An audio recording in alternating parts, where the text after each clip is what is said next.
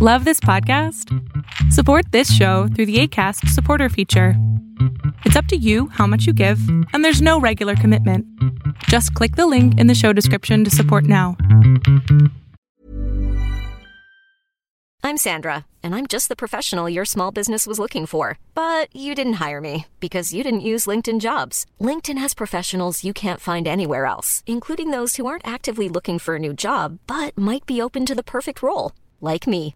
In a given month, over 70% of LinkedIn users don't visit other leading job sites. So if you're not looking on LinkedIn, you'll miss out on great candidates like Sandra. Start hiring professionals like a professional. Post your free job on linkedin.com/people today.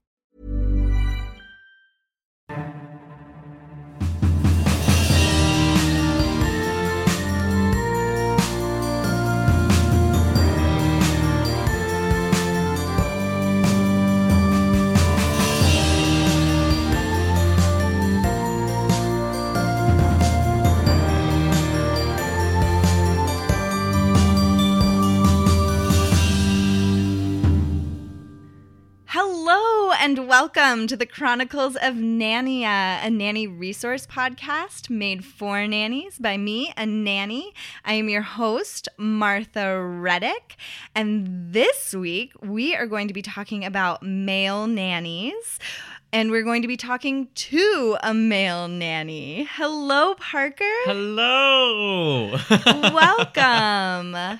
How are you? I'm great. How about yourself? I'm doing really, really well. Fantastic. Wonderful. Well, Parker, let's get started by having you introduce yourself and do a little bit of background about you. Sure. Um, my name's Parker Guidry. I'm originally from Lafayette, Louisiana. I am gonna be 25 pretty soon. Woo. Um, yeah. Um, I started babysitting when I was around 12 or 13. I essentially did it because I wanted to prove to my mom that I could stay home alone without a babysitter myself with me and my sister. That's so great. So I signed up for a babysitting class at the local women's and children's hospital. Um, I signed up for a babysitting class at the YMCA. yeah. um, to like say, hey, I can I can take care of me and my sister and I'm Madison. taking Madison, this seriously. Yeah. Um, you can trust me. And so I did that and I babysat a little when I was in, you know, high school. I did a lot of like camp counseling and things like that. Um, and then when I moved to Chicago for school, I studied musical theater at Roosevelt University. Uh, moved here in 2010. And I was trying to find a job that was conducive to being a student, and I ended up finding this woman who just needed someone to walk her daughter to and from school, um, and then also help her around the house because she was pregnant and she was a high risk pregnancy, so she couldn't Oh. run a lot of her own errands because it was this one summer that was super super hot and she was like such high risk that she couldn't even go outside when it reached a certain degree. It was very interesting. That That is interesting. Yeah, so I started with that. Um, I was her assistant for four or five years. Wow. Mm-hmm. Um, I was there for the birth of her second daughter, and she also ran an in-home daycare. So she, at any given time, we had anywhere between three to six extra kids. Um, once I graduated, I worked with her a little more and stayed around the house and helped with the kids while she would do things like cook meals or anything like that. and I would Clean a room. Yeah. Sanitize. hmm I uh, have also worked in the kids club at different gyms across Chicago. um, most recently, I had my I got my first full time nanny job in 2014. Mm-hmm. I stayed with that family for about two years. Right now, I'm covering for Taryn Pryor, who you've recently heard on this podcast. Oh yes. She was Um, great. And then what's up next is to be determined. Right. We'll Right. see what happens. Yeah. Awesome. Well, that's great. And so I'm sure through uh, the in home daycare and then also through working in GEMS, you have a lot of experience with a ton of different types of children and ages. And Mm-hmm. Um, especially in the daycare, we it was an in-home daycare, and because the laws in Illinois are only very specific once you reach a certain number of kids, we we kept underneath those kid underneath that number, so there was no really regulations as far as how old we could take them or things like that. So we had kids at two and we had kids starting at two and three months old. wow. Yeah. So anytime someone's like, "Do you have infant experience?" I'm like, "Oh, absolutely." I have so much. Straight out the womb. Um so and I we did we had twins, we had this little boy who only spoke French for a while. Oh, wow. Um, yeah, so I've had a, a lot of different, and then working at the gym, I we had anywhere from three month old children all the way up to ten years old. So sometimes I would have no kids in a day. Sometimes I would have six kids in a day. I feel like I remember one day where I had a bunch of infants in strollers, and they were all napping. so I was just sitting there in the kids club with several different strollers waiting for just one of them to wake up because I knew the second one of them would wake up, the rest of them would start waking up. yeah. You're like, gotta comfort you really quickly. and and the thing about it, I worked at a gym that had uh, a camera in Oh. the kids club so that parents could watch watch you on the treadmill and things like that. Weird. Yeah, it was very strange. And so one of the moms was once the kids all woke up, I was I kind of like kept them in their their strollers because when you don't work so intimately with the families and it's just like they drop them off for an hour or so, right.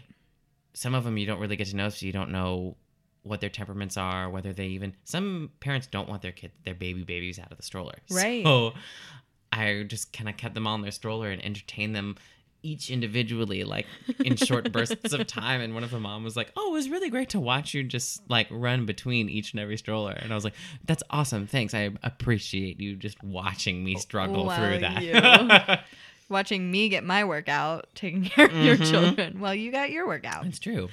Um, well, wonderful. Um, so as you worked uh, in all these different capacities, um, I'm sure that it was colored or your experiences were colored by being a male. hmm Um, and so something that I would love because it is from the research that I've done, it seems like only 10% of people in especially um, infant and toddler childcare, only 10% are male hmm at this point, and that's actually gone up Mhm. over the past few years. Yay. Um, yay, exactly. um, but and it yeah, it used to be way way less. I think it was like one Mhm. Um, but because it there aren't as many men in this field, um, what what kind of obstacles have you run into as you have made your way through childcare as a man? Yeah, I feel like honestly the biggest obstacles or challenges that I've had in regards to that don't really stem from the fact that I'm a man, but they come from the perceived challenges of men in the domestic sphere as far as raising children. Um, when I was first looking for a nannying job, I decided I wanted to be a full time nanny. I had had plenty of childcare experience in several different part time areas, but not necessarily as a full time nanny. So I was really trying to break into that. Um, I was on care.com, I was on Sittercity, and none of that was working for me. I was getting no hits, I was barely getting any responses.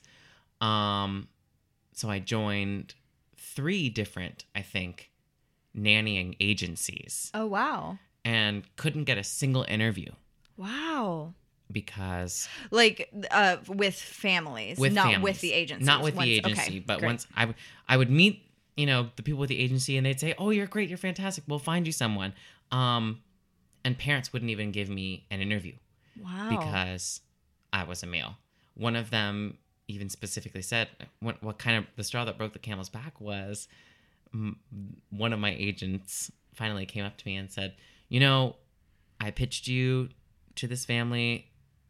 They really liked several different aspects of you, but at the end of the day, the dad said he didn't want the he didn't want to be replaced as the number one male influence in the children's lives."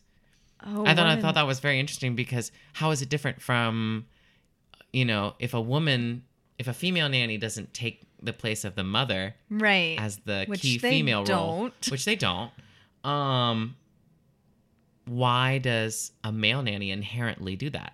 It's so it was very frustrating. Eventually, I found.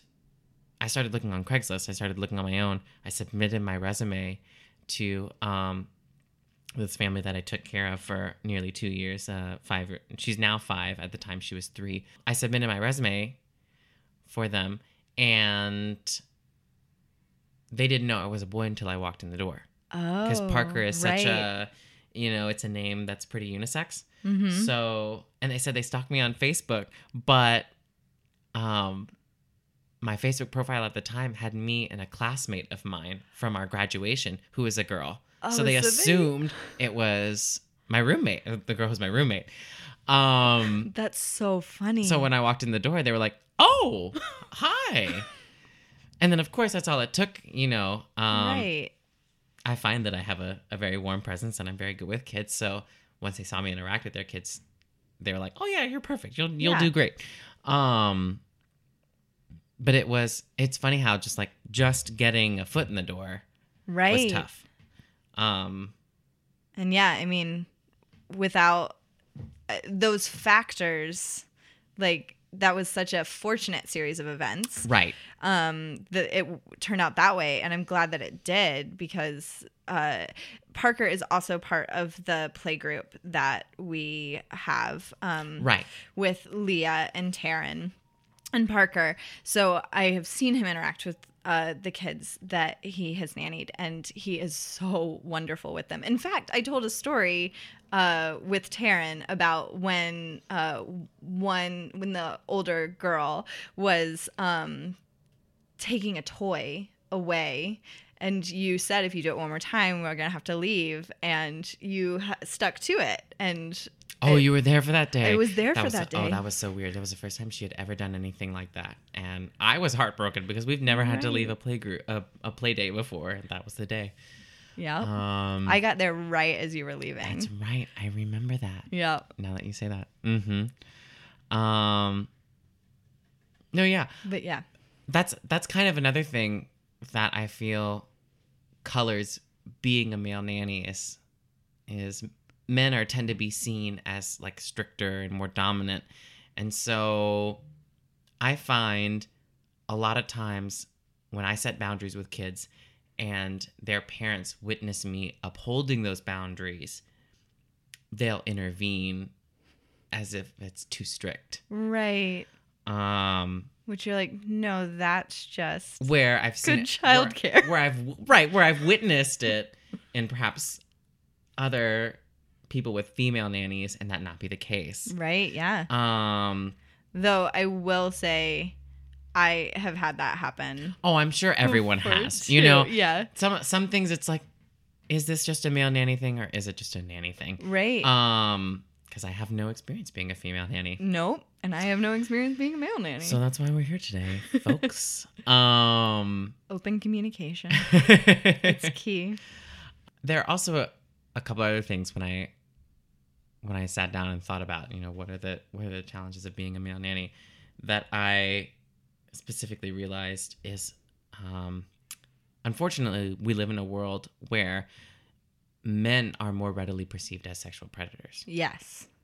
And so there are certain things that I've come to learn, whether we are at a park or in a music class or in some other sort of environment where kids and their guardians are all intermixed and mingled and there are a bunch of there are a bunch of kids that you don't know personally um that are less appropriate for men to do than women um for instance i can't really let or i i choose not to let a child that i don't know sit in my lap or i won't give them a hug Right. um where i feel like people look at a child doing that to a woman and really don't think a whole lot of it but it is very different for a man yes. um and another thing is is i know a lot of nannies who do have an issue with this but both both male and female Right, regardless of gender. um anytime i hug anytime i do hug a child i i get down on their level to Right. decrease the risk of their face being in in my crotch Right. Yes. um which i know a lot of people say a lot of nannies say that like that's a personal issue for them and for me i've noticed it's more uncomfortable for people who witness that happening right. because men are seen as the more predatory Mm-hmm. sex, if you will. And so anything mildly or possibly perceived as sexual runs a higher risk of being perceived as such. So I just have to be careful with that. Right. Other than that, I think it's it's more trivial things like Mhm. people 100% always assume that I'm a, that I'm the chis- children's dad. Right. Because why would you be with them if you didn't have to be? Right. I said that Um, very sarcastically for our Mhm. listeners. she rolled her eyes and everything. I, I saw. did. I also I there's like one little story that I have where I always believe in once the kids get to the age where they can decide whatever they want to wear, I'll let them wear it. Mhm. I'll sit there. They can be just learning to talk and I'll hold them up in front of their, you know, closet of clothes and be like, pick out what shirt you want to wear, pick out what shorts you want to wear. Right. Um, just because I like inspiring that level of independence in children. Um, and so even if they pick out an outfit that totally does not work, I'll put it on them. And so several times I've brought kids, you know, out and about in whatever outfit they choose to wear. And if it if it's not quite an outfit that works, I'll get these like smirks or you know looks from, Right. from other people and people have even said like are you mr mom today or like you know did daddy help you get dressed today and i'm like mm, actually No. they picked them out themselves Yeah. and i'm not their dad right. i am their caretaker i'm their nanny Right. um That's that's so interesting. yeah the number one thing though is um bathroom time Mm-hmm. i guess mostly i've taken care of girls Mm-hmm. so either they want to go to the bathroom by themselves so i can't go into the bathroom with them Right. or they want me to go with them, but they don't want to go in the boys' bathroom Oh yeah. And if there's not a family bathroom. if there's not a family bathroom. A lot of, luckily, a lot of places, particularly in Chicago, that are child oriented places, have family bathrooms that you Right. can change into. You know, the zoo or the nature museum or any sort of like children's playhouse. But several of them don't. or if you go out to lunch, that's where I have found hmm that to be the biggest issue. Yeah. And what's funny is a lot of corporate places will have either family bathrooms or at least like changing tables in Mm-hmm. in men's bathrooms. It's a lot of local places that don't have those kind of amenities. But I've run into that a couple of times. Also just changing stations in male bathrooms in general. Right. Which President Obama Right. And like thank passed a law. goodness. So, can you talk about that? Because I actually don't know as much. I heard from you the other Mhm. day. So he has I believe it's an executive order. Don't quote me on that. Okay. but um, they're passing legislation that requires all public buildings to have changing stations in every single bathroom that they have, Great. be it male, female, family bathroom, whatever, which is great it is. because I have several times gone into men's restrooms that just don't have a changing station. Mm-hmm. And it's one thing if a kid has just, you know, urinated in their diaper and maybe can hold out for a little bit. Right. But if it's an emergency Mm-hmm. And all kids have emergencies. They do. Um, and especially if you're eating yeah. and it's an Mhm. emergency, you don't want it ruins everything. It can get it can get pretty dire in those situations, if you will. That's that's kind of been I guess if anything, if there are any problems that arise from specifically being my gender as a as a childcare taker, as a nanny, it would be changing stations in, in public bathrooms. This one time, we took them to brunch at Bakin' and Eggs mm-hmm. on Lincoln Avenue. They love the place. We've gone several times. Never had an issue where we absolutely needed a diaper changed immediately. Well, we had one. And I walk into the men's bathroom.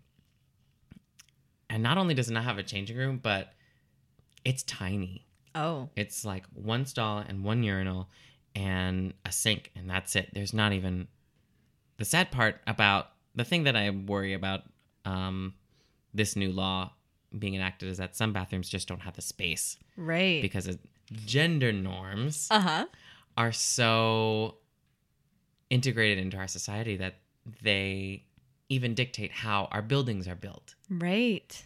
and men's bathrooms are inherently smaller than women's bathrooms more often than not. I know this because I have had to go into several women's bathrooms just to change a diaper. um, You've seen our secrets. yes, I know. I know. That we get more space. Sometimes just nicer restrooms. exactly. Obviously, these are things that we have to change on a society level before we even change on any other level. But I digress.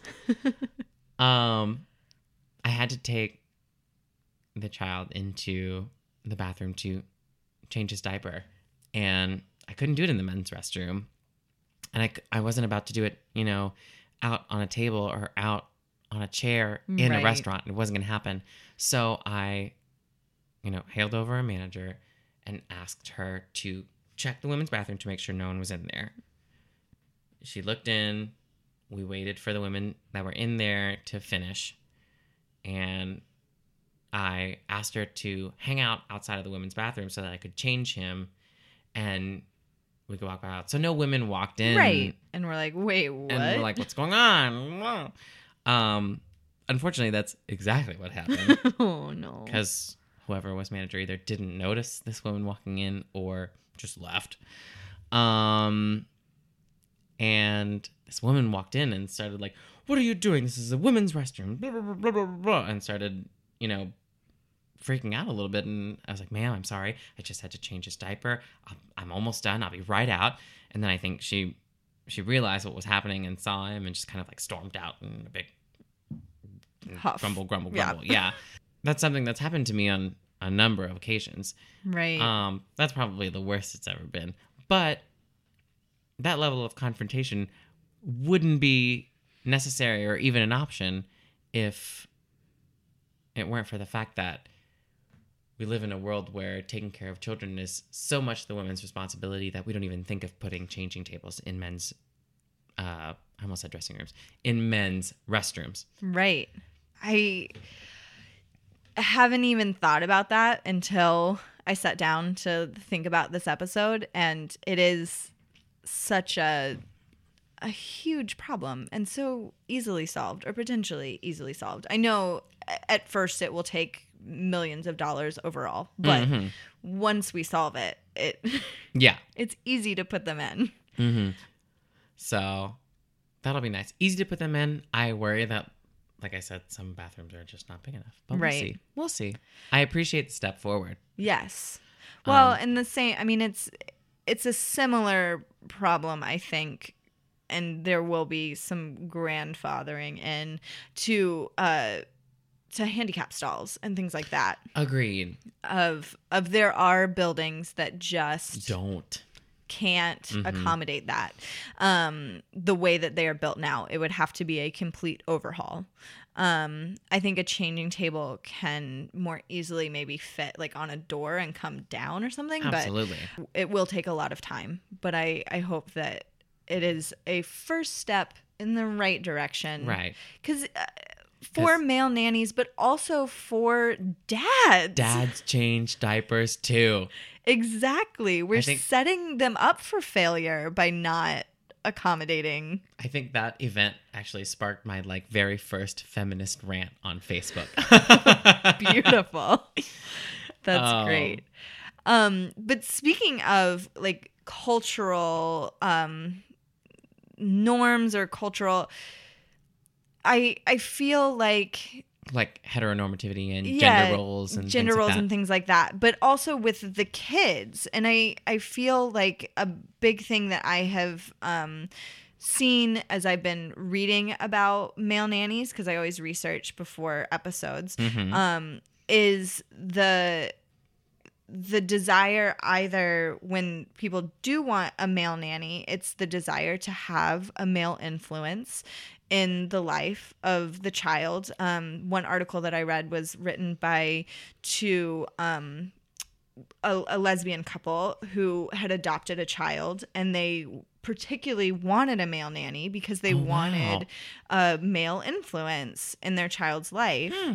um, that they knew that they weren't necessarily going to provide. Right. Um, and so, uh, and I worked uh, as an associate director of a theater camp, and I know that we always tried to hire um, pretty much 50 50. And because we wanted children to see that strong men could be in theater because in education a lot of times uh children don't see men until Yeah. high school I think my first male teacher was when I was in seventh grade. yeah Yeah. And then once I got to high school, I I had a few male teachers, but yeah. And I remember thinking, wow, he's a he's a guy. That's weird. We don't normally get guys. He was the first male teacher at my school ever. right Um which is yeah my first male teacher was in sixth grade so mhm. and that was at a montessori school Um, but I think it's important. I think we learn skills like math and English and science and history from anyone, right. But we learn humanity and being a person in society by interacting with people who are different from us, right. Who think differently or maybe look differently. And so I think that goes across the board from just gender to any form of identity, be it race or religion or gender or socioeconomic age. background Exactly. It's counterproductive to say, to tell children that they can be whatever they want to be, right but then make the rest of the world fit inside a box. yes very well put If we're telling girls that they can be president one day, which we're finding out more and more is possible, but all the grown women that they know are educators or ju- or nurses or assistants or secretaries or stay-at-home moms, then that's all they'll ever think they can be right until they grow up and see that that's not the case. But by then, they'll have been a formed adult. Right. And Um, it's it's much more entrenched once you have it your entire childhood. Right. And likewise, we have boys growing up who will spend all day with several different women and not understand their role as men in society right. until they're out there and they're grown. Mm-hmm. So I think it's important for both men and women to see both men and women in every sphere of their daily lives. Right. Yes, I completely agree. And I I also um kind of fell down the rabbit hole of articles, but I did read this article about um the 90s and television in the 90s and how damaging father figures of 90s sitcoms were to Yes. to the perception of men in childcare The stereotype of like the deadbeat dad or the unpresent dad. or the bumbling like just Mhm. can't do anything right ever. well, the idea of Mr. Mom Right. as a whole, um, categorizing mom as specifically the role that takes care of the kids and is in charge of that. And it's not, you know, when dad has to take over in, in that realm, it's not dad, it's Mr. Mom. Right. Yeah, that whole idea. It frustrates me.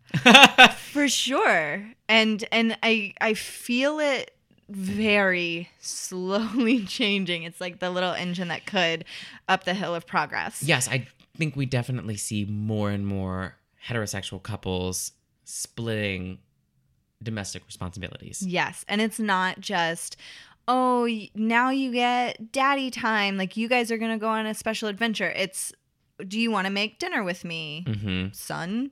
Um, like this is what we do. Mhm. We go and make dinner. Yeah. And and that's not a weird thing. Mm-hmm. Um, or a special occasion. mm-hmm. Um, and I I think that that's really nice. Um, and it, it also comes from it is not necessarily the man who is the sole breadwinner anymore because when that is the case then the dad doesn't have as much time right. obviously And obviously, there is nothing wrong with traditional family where right the dad mostly works and the mom mostly stays home and takes care of the kids and is a homemaker. There's absolutely nothing wrong with that. no Just when that is the only option. Right.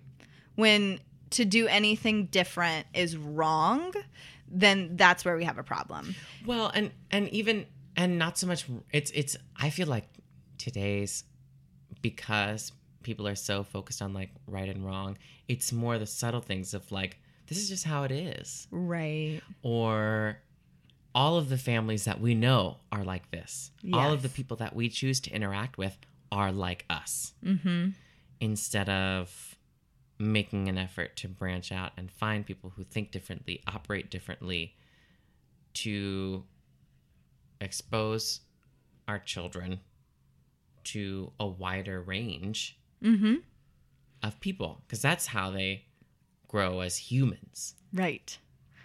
Oh, this is wonderful.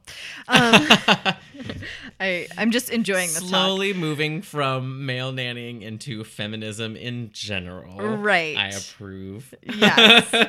Which let's transition into uh how do you feel about the Manny title versus male nanny? Because a lot of articles felt very strongly, people that wrote the articles felt very strongly. The articles can't feel. Uh, the people that wrote the articles felt very strongly, one way or the other, that Manny was either a really fun title or that it is the cause of all problems. One article seemed to say. I definitely get where people are coming from who have a distaste for the term. It personally never occurred to me until you brought it up. Um, but I see how words have power, and when we create a term for something just because it is outside of our heteronormative society, our heteronormative way of thinking, um, it has a sort of negative connotation to it. You know, Manny as opposed to nanny, in the same way that we think of gay marriage as opposed to marriage. right. Um, these like qualifiers that have this connotation of being less than. Right. By virtue of being just different. Right. I see why people are upset by the terminology because words do have power. yes. the qualifiers that we add to specific terms to sort of distance them from their actual meanings manny versus nanny and gay marriage versus marriage. They're kind of similar in that manny is like a nanny but he's male. Right. and gay marriage is like marriage but it's a gay couple. Um, comes with that connotation that it's less than. And so i totally understand why people are opposed to it. Um, personally it has never bothered me. I have never even really thought twice about it until you brought it up Um, I use my the hashtag that I use on my Instagram for all of my nannying posts is Adventures of Super Manny, to kind of like play on that pun. Um, Right. So I think it's personal preference. Mhm. Um, and I think it's really more a matter of respect. If you call someone a nanny and they say, I would appreciate if you didn't use that term, or if you just waited until they use the term manny themselves in order to start calling them that. or Um, even just opening up that conversation of of asking right. of just saying hey do you is it okay if i call you a manny and if that bothers you then i totally won't Right, in the similar way that you would ask someone what their pro what their preferred pronouns are. right I have no problem with people calling me Manny. On the other side, I totally understand why people do have an issue with that, Yeah. and that's totally valid. yes of Mhm. course i completely agree So, on the topic of gender norms and how they're maybe not even necessarily enforced on adults as they are on children as well, because they start them young, I've been in several situations where the children that I watch have experienced clashing with social norm social norms as far as their gender mm-hmm. um, and perhaps I am very sensitive to it as a as I identify as a gay male Right. for anyone who has not figured that out. So that's something that sits very strongly in me. There was one time where a little boy that I nanny was a year and a half, give or take a month or two, and we were at the park. He was singing the opening Oz to the Little Mermaid. You know the ah, yeah. Mostly because that's really easy to sing because it's just Oz and there are no words to it, and he had a range of maybe fifteen words that he could actually speak. right and it gets stuck in your head Yeah, and it does. And this woman came up to him and said, You know, why are you singing a princess song, you silly boy? That's for a Oh. girl. And heartbreaking in my mind, I was having all of these like flashbacks to all of the times in my childhood where I was doing things that were not boy things. right It was kind of a like come to moment of, wow, this this starts now. This Right. starts at a year and a half mm-hmm. where we tell boys to do boy things and girls to do girl things. Mm-hmm. And in the moment, I was just like, oh, he loves that song. So he sings it and he just sings it so well. uh-huh nice. Kind of like gave, I mean, like said it really nicely and then put daggers in my eyes. Like, I dare you to try me on this. um, and she's like, oh, good. Kind of walked away. Yeah, I do my best to combat that as much as possible. There's another time where we were at Explore and Much More on Southport oh by that Dairy Queen. It's a great place. i have never been there It's fantastic. hence for chicago nannies hmm explore and much more Yes. In their basement area, they have a little theater section. It's got lights and costumes and everything. It's really great. Oh. Uh, one of the girls that I was watching put on a fireman costume. And of course, there are several more princess costumes and dress costumes than there are quote unquote male costumes. There's a firefighter, a lab coat, a superhero cape or two. That's really it. right And so she was dressed up as a firefighter. And this other little boy who was there wanted the firefighter costume, was complaining and crying about it. And he went to his um, either mom or nanny, I don't know who she was.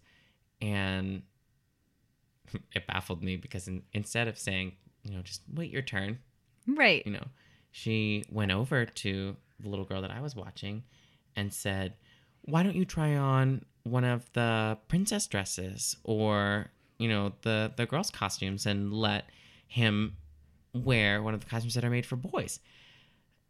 And before I even knew what was happening, I was like, Well, I was like, I'm sorry, ma'am.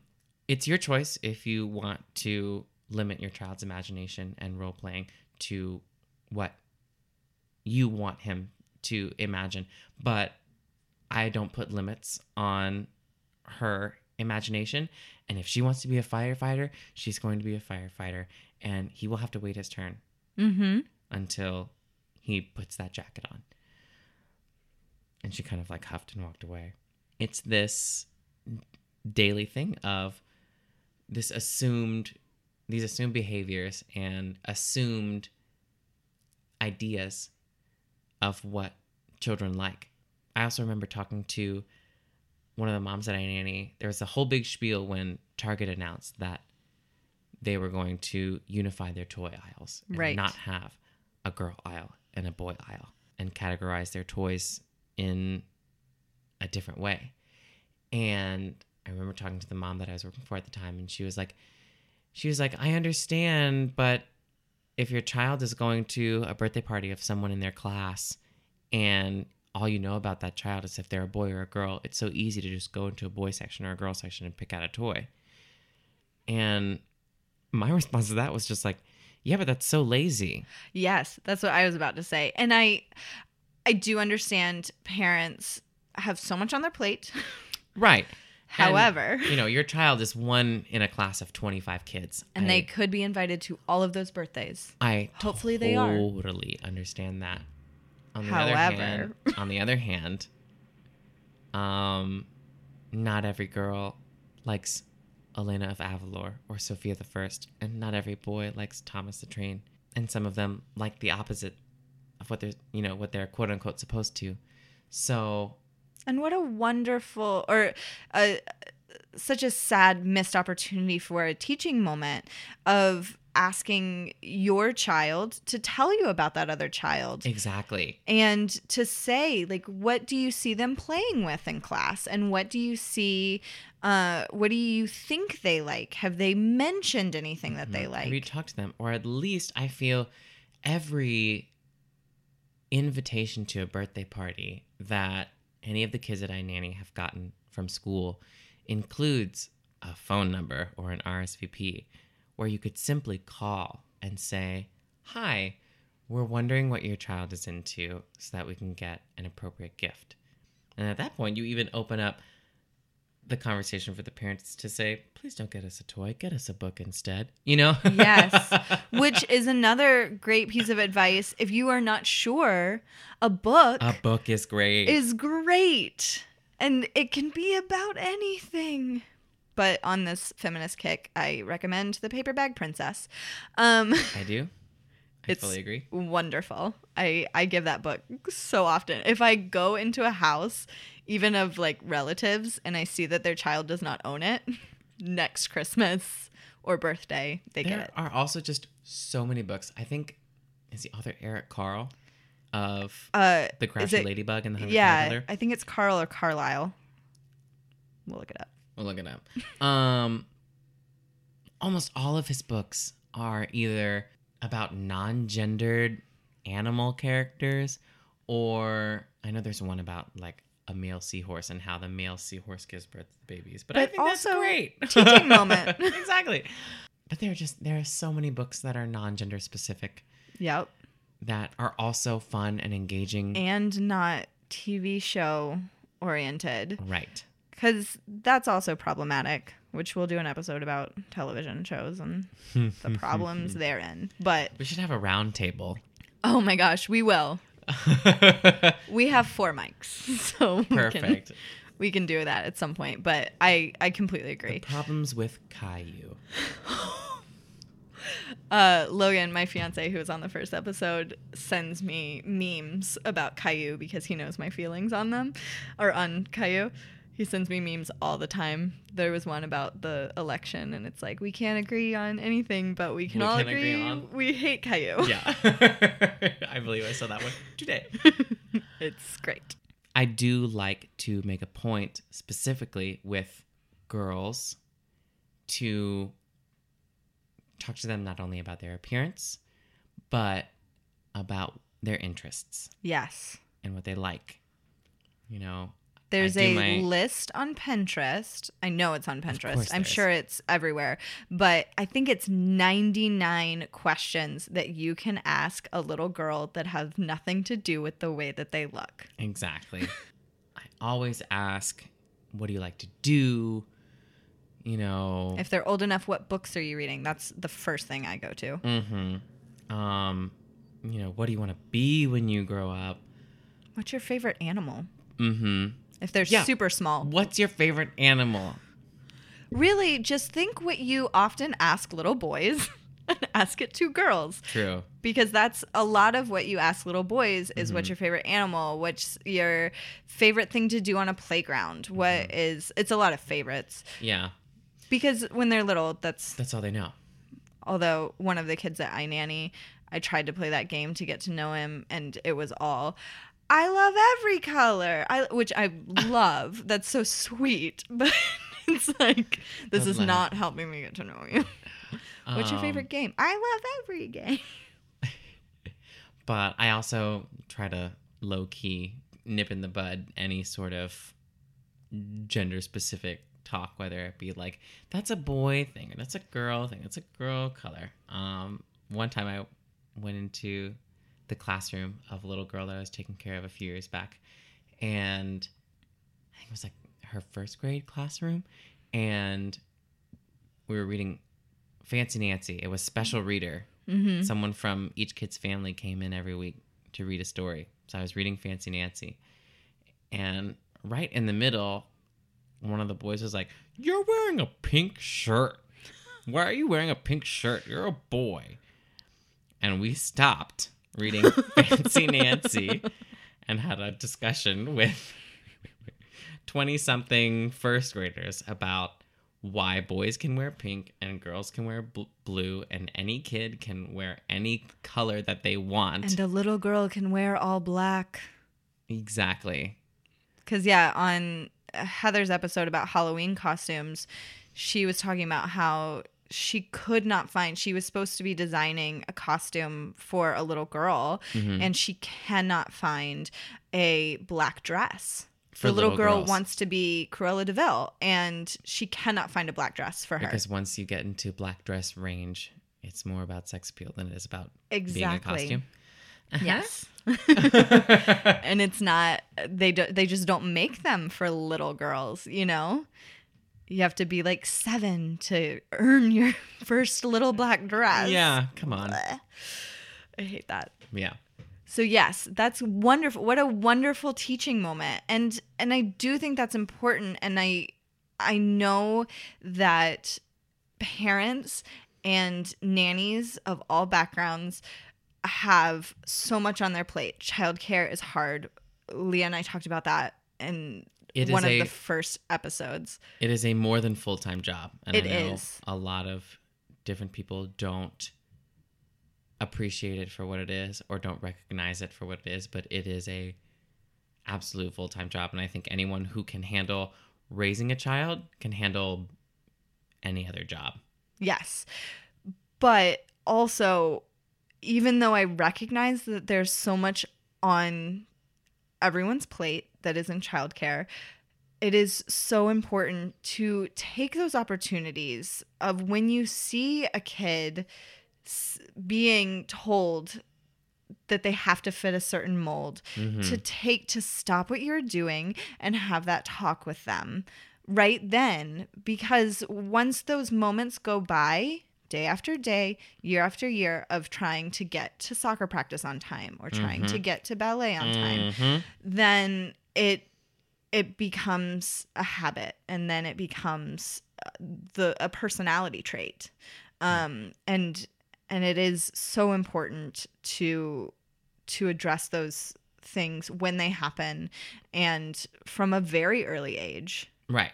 And that goes beyond gender and identity. That, Yes. You know, that goes into any sort of situation where people are telling children how they should behave when you can clearly understand that the children do not feel that way. right and validating their Mhm. feelings Exactly.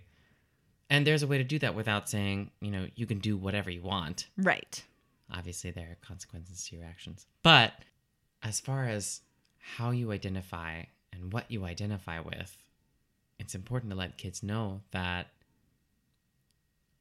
however they do see themselves is who they are. Yes.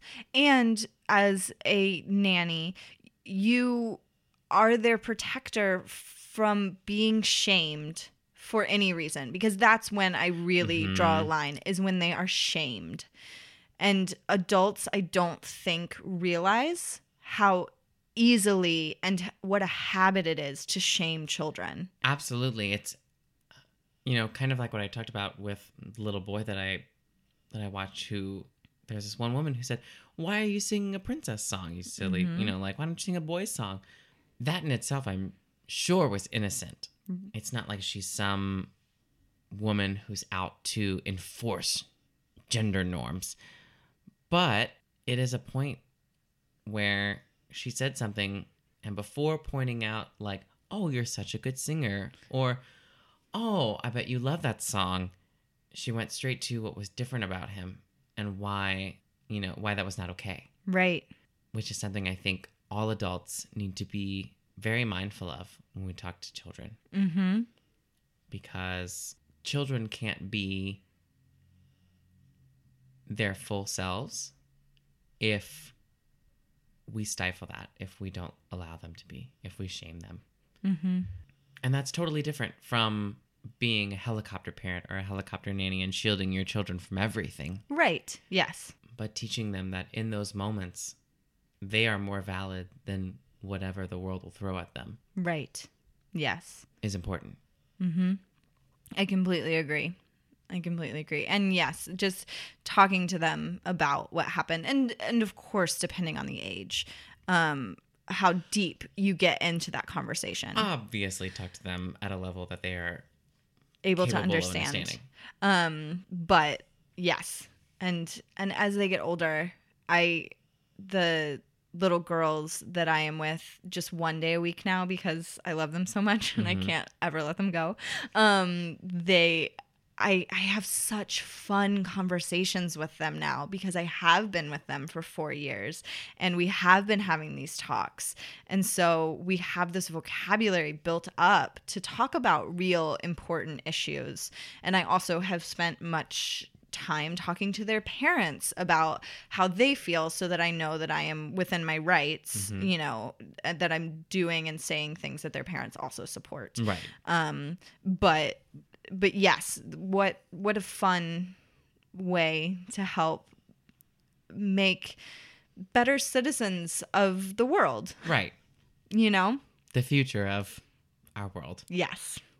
Um well wonderful. Is there I'm I'm sure I mean we can talk forever. Oh, I could talk on, you know, end about feminism and gender roles and especially childcare because that's what I've been focused on for so long now. right. Um I believe those are major, the major points. Great.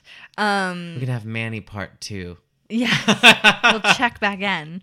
Um but yeah, I just I I so appreciate you talking about this because I do think that one of the first steps and one of the reasons that I want to do this podcast is to have this communication and this community of inclusiveness and also, you know, within the realm of nannying and childcare, mm-hmm. but of of talking to all different backgrounds, like you were saying, exposing children to all those different backgrounds begins with exposing ourselves to all of these different backgrounds.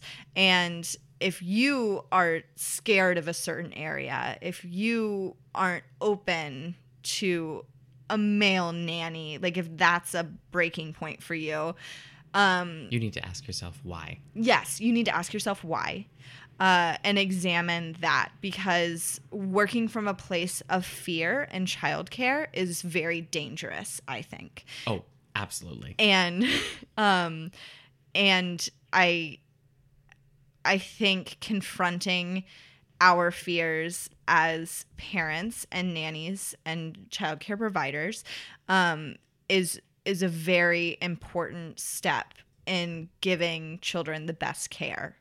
Um, so if you are very against male nannies, I do ask you to please look at why.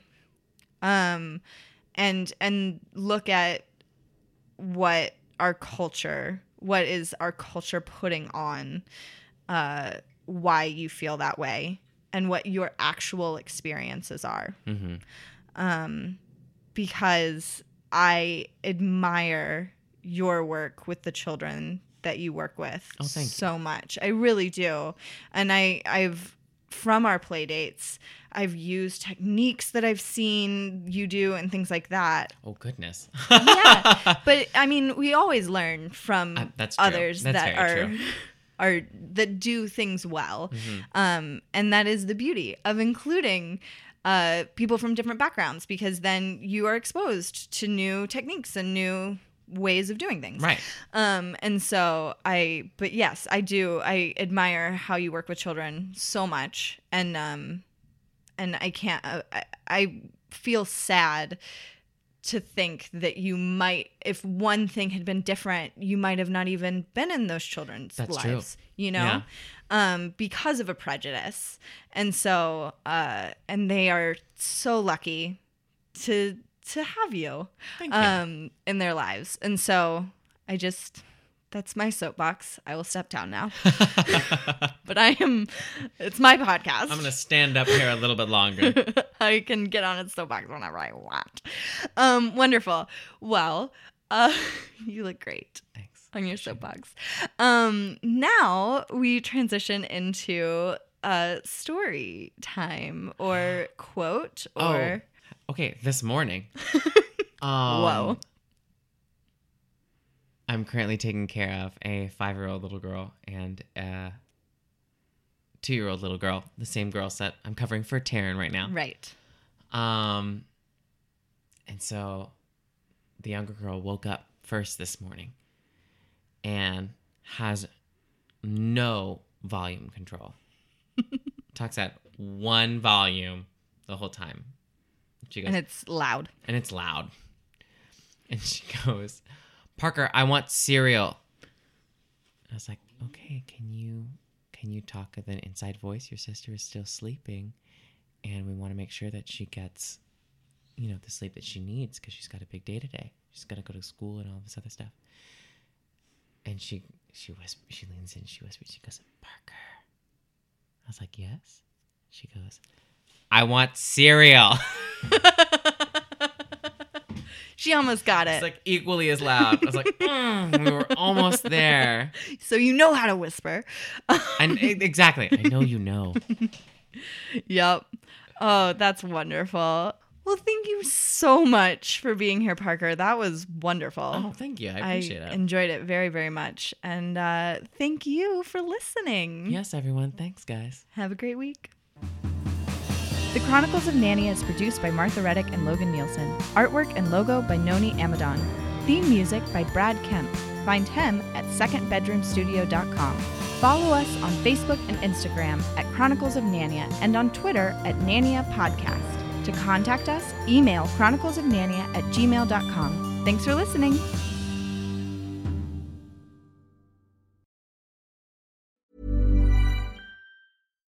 Hi, I'm Daniel, founder of Pretty Litter. Cats and cat owners deserve better than any old fashioned litter. That's why I teamed up with scientists and veterinarians to create Pretty Litter. Its innovative crystal formula has superior odor control and weighs up to 80% less than clay litter. Pretty Litter even monitors health by changing colors to help detect early signs of potential illness. It's the world's smartest kitty litter. Go to prettylitter.com and use code ACAST for 20% off your first order and a free cat toy. Terms and conditions apply. See site for details.